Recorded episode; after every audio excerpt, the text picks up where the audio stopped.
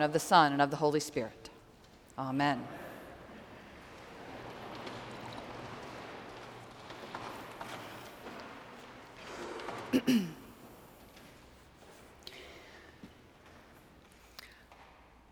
A shocking thing occurred the other night.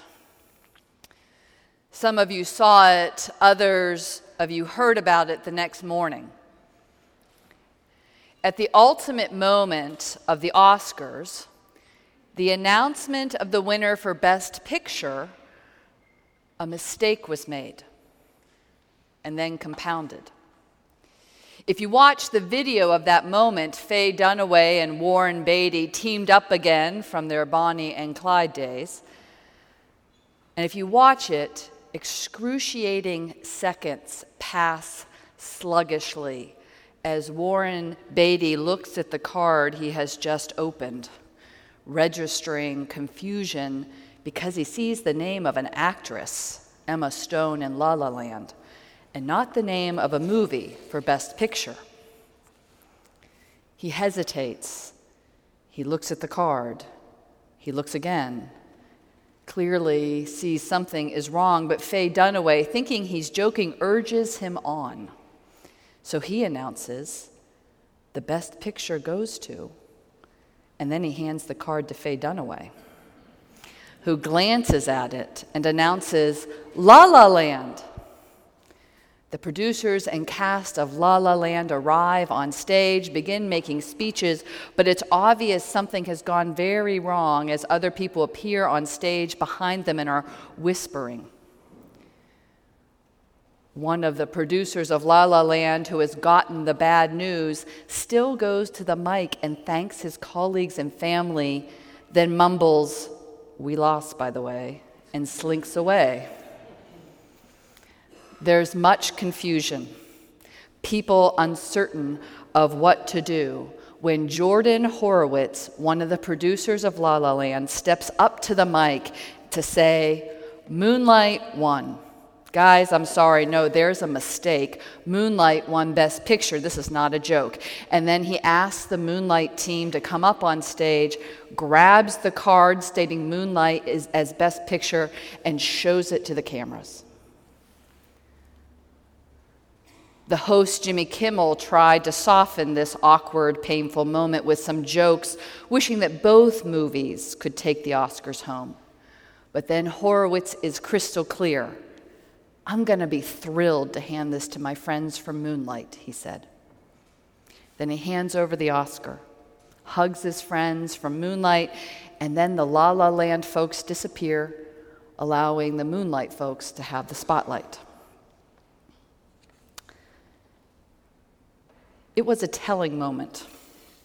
An embarrassing mistake was made, and we saw on display all the ways that we humans respond when there's been an error, handing the problem and the blame off to another, kind of like Adam did to Eve and Eve did to the serpent when God asked if they'd done the thing he told them not to do. When things have gone wrong, it's tempting to let someone else deal with it, let someone else take the blame. Or sometimes, like Faye Dunaway, we don't even see the error. Perhaps we can't admit it, and we just continue down the path of mistake. At other times, we mumble the truth, seeking to escape the problem and to disappear so that we don't have to deal with the shame or the consequences. Or perhaps we try to lessen the impact, joking that it's not so bad, that we can sort of fix it. More rarely, however, but so essential, we name the problem truthfully, openly, to ourselves and to others, so that we can set about trying to make it right.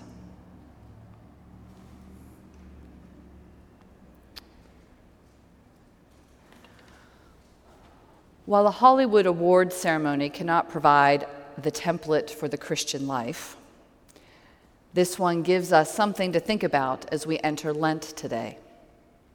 For Lent is a season of truth-telling, This is the time when we admit where we have gone wrong.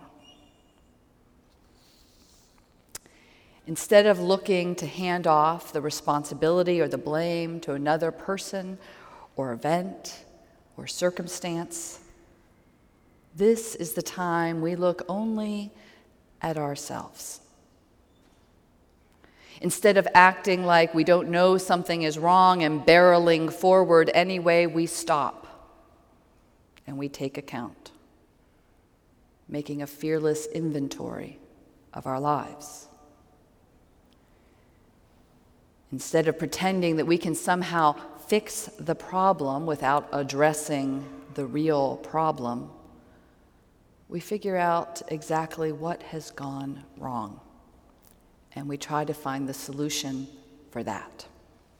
Instead of walking away ashamed by our sins, slinking into the shadows, we boldly announce the problem, hopeful, assured of our merciful God's pardon.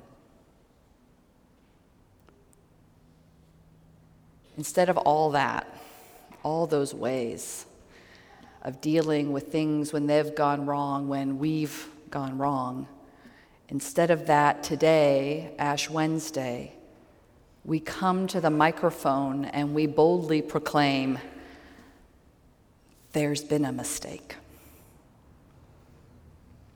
And we do that in the way that scriptures and the church have been urging us to for centuries.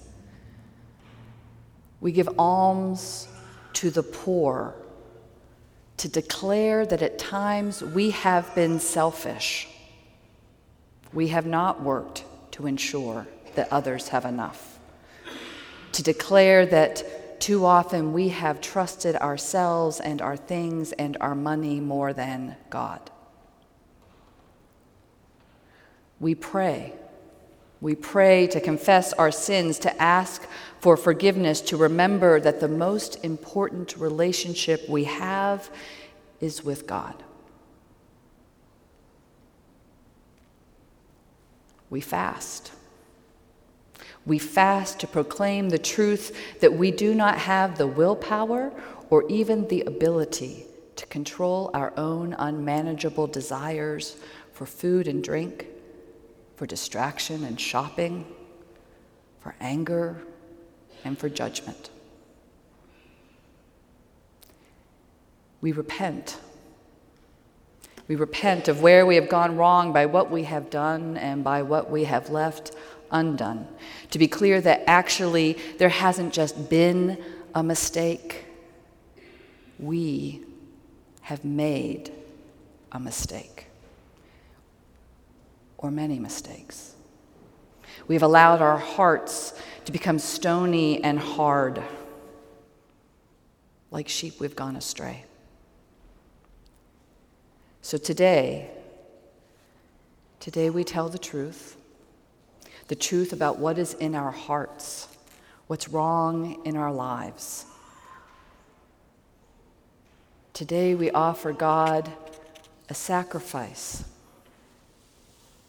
The sacrifice of our broken spirit, the sacrifice of our broken, contrite hearts.